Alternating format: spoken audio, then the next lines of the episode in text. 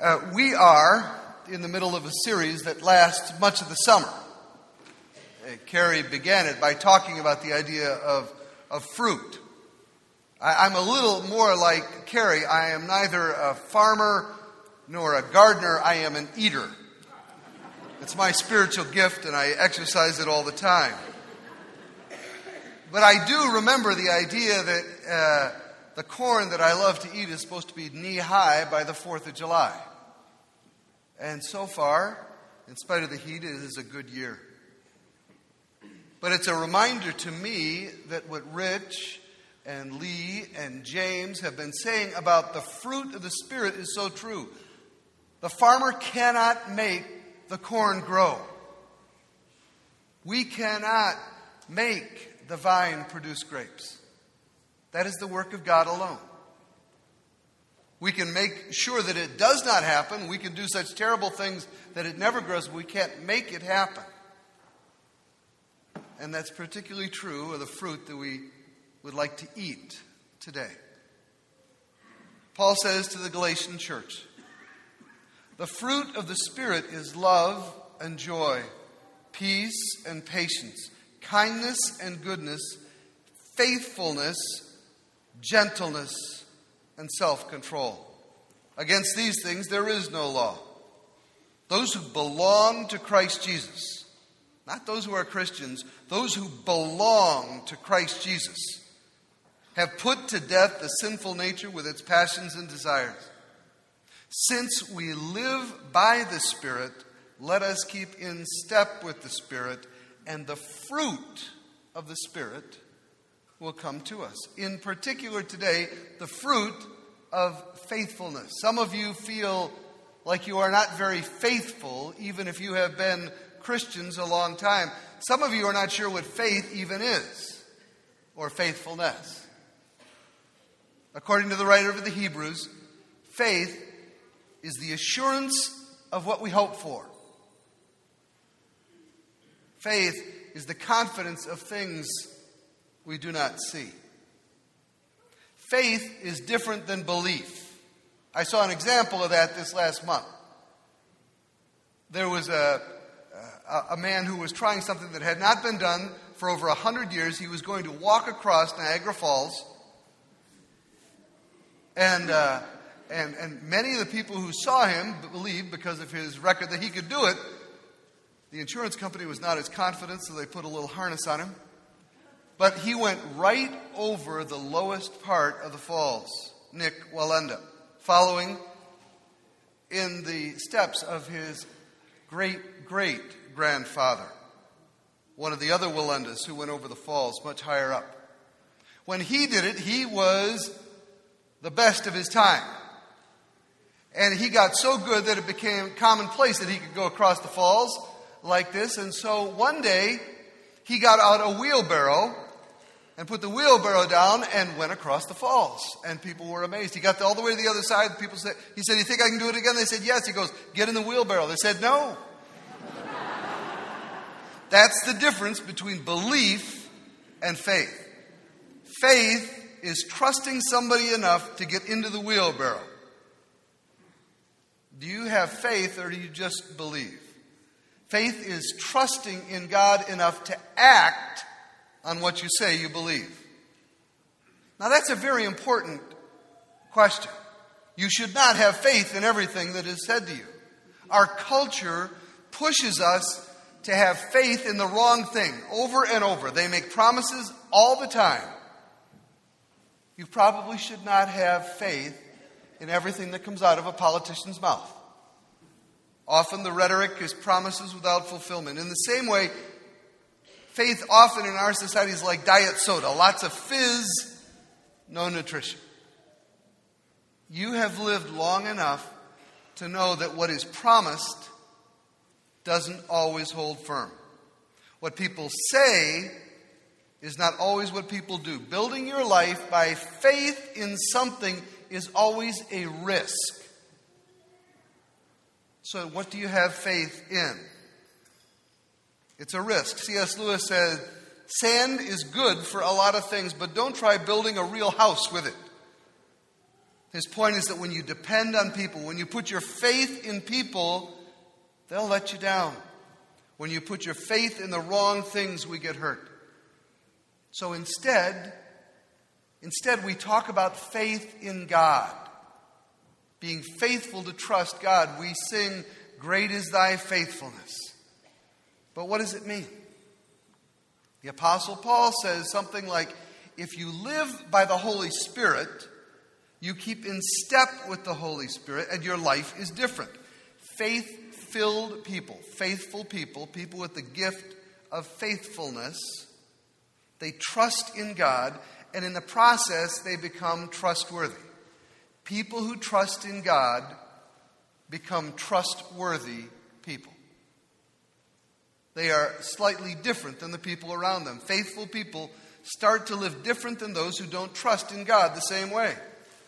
Faith filled people begin to forgive their enemies, to bless even the ones who curse them.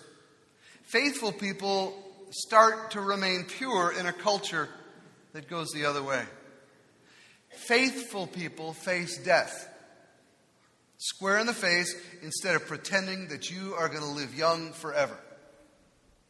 Faithful people bring hope and joy into anxiety and doom. Most of all, under it all, people with faith, people with trust in God, faithful people have a sense that we are not alone, that you are not alone, and also that you are not home. There's a sense that what we have at our very best is just a taste of what lies ahead. That's, that's faith. Now, I don't think that living by faith is supposed to be like a tightrope act over Niagara Falls, where you make one wrong step, you miss the will of God for one minute, boom, it's done. I also don't think faith is supposed to be like walking on the water, only you're the only one that knows where the rocks in the lake are. I don't think that it's a secret handshake or language. For Paul, faith is learning who you can trust and following them. Paul risks his life on that. I believe with Paul that God can support whatever you're carrying today. What promises in life do you worry about that might give away, that might crumble, that might not be trustworthy? Do you have faith in those promises? What about the promises you made when you were married and you keep messing up? Do you have faith in the promise of a friend to keep a secret that embarrasses you? Do you have faith in the promise of a new job or promotion? Do you have confidence, trust that this surgery will make you good as new? Do you have faith to hold firm in a season of pain that seems endless and you feel so alone? You know, sometimes I feel like faith becomes another word for, come on, God, come on, God, let's get going. Sometimes we think we need to speed things up for God, to have God really show up. Henri Nouwen says, God is way out ahead of us. And faith is God's way of reaching back to draw us forward. Can we just start with the idea that faith is often waiting instead of doing something? How do you wait? How do you be faithful? When I think of faithfulness, I think of the greats, right? Faith is Moses stretching out his staff over the sea and watching it split in half. Faith is Billy Graham showing up to preach, and two million Koreans show up. Faith is Mother Teresa stooping over a dying beggar and reassuring him that he will be in heaven today. Those are the people of faith. And I have faith when things are going well. I have faith when the seas are calm, but faith is what's needed in the storm. I, I, I learned something this year from a book. The founder of the Methodist Church in England and America uh, was a man named John Wesley a preacher, evangelist. And Wesley went around the world and married later in his life, fairly impulsively. And it was a terrible mistake. He not only married the wrong woman, but their marriage hurt them both over and over and over. And Wesley was repeatedly encouraged by people to admit that he had made a mistake and to leave the woman behind. And for decades, he remained faithful, waiting for God to do something different, and God never did, as far as we know, do anything different in her life. It's easy to be faithful when the when the sea splits, but what happens when you're like Wesley and you're just called to wait till tomorrow? That's faithfulness. It says the fruit of faithfulness because it's supposed to taste like something. What is the, what does the taste of faithfulness taste like? I had a couple pictures yesterday as I was thinking about this. The first one was a, a young man who got engaged and had a, a beautiful uh, fiance, and they, they came in for the first premarital, and at the end of the time together, he, he uh, walks out with her, and I'm excited for them. He walks back into the office in a couple minutes and said, Can we talk? I said, Of course. And he said, Dude, she's smoking hot, isn't she? And I ba- vaguely understood what he meant. And uh, I, I said, Yeah, she's beautiful. He goes, I am trying so hard to be sexually pure, but it is so hard. I want to be that kind of man for her, but it's so hard. Would you pray that I be faithful to her? I just did that wedding earlier this summer, and I admire that young man. That's what faithfulness tastes like. For years, she sat over there. Her name was Nancy Putman.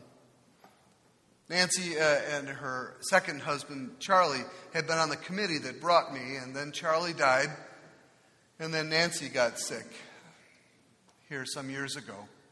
And I went to see her when she knew that it was past the time when she would get better. And she turned to me and she says, in her Nancy Putman way, Getting old stinks, don't do it. She said, Getting old stinks but God will get me through dying like everything else. That's what faithfulness tastes like. Now, we've been saying all summer that you don't grow the fruits. At best, you weed the garden and you water the plants and you put fertilizer in the ground. How do we cultivate? I want that kind of faithfulness. I want getting old stinks, but God's going to get me through it. I want to be able to say, in a culture that is impure, I am going to try to stay pure. I want that taste in my mouth. How do you get it? Can I just, eh, let me give you three thoughts I've had about how you might be more faithful, cultivate that fruit of faithfulness in your life. The, the first one really comes out of the idea that faithfulness is not how you feel, faithfulness is not an emotion. And so I think the place to start is to examine your soul. You will never know if you're faithful or not till you know where you're not faithful. You will never know if you're faithful or not until you know where you're not being faithful. And I think you need to start there. Examine your life, say, This is where I am not faithful. I don't trust God for this. I'm afraid to give this to God. You would be like the man who came to Jesus because his son was sick and Jesus says, Do you believe I can heal him? I believe, help my unbelief. That's all of us, right? Where are you lacking in faith? Only when you say you need faith can God help you. We had Mark Batterson, a friend of ours, preach here about prayer this year. And Mark talked once about faithfulness way. He said, Faithfulness is learning two more words you describe the situation you're in and you add two more words. You describe the situation, that's saying, I lack faith here. Help me. And you add two words. And he said they're the same two words. See if you can pick them out. The floodwaters cover the earth for 150 days and destroy everything. But God remembered Noah and brought them to safety. God restores his creation. Joseph's brothers intended to hurt him, but God intended it all along for good. God has an agenda for you different than any plans or circumstance. Saul, the wicked king, hunted David every day, but God didn't let Saul find him. God sees us no matter where we're hiding. The psalmist declares, My health may fail, but God remains the strength of my heart. They nailed Jesus to the cross and killed him, but God raised him to life on the third day. What's the word? But God.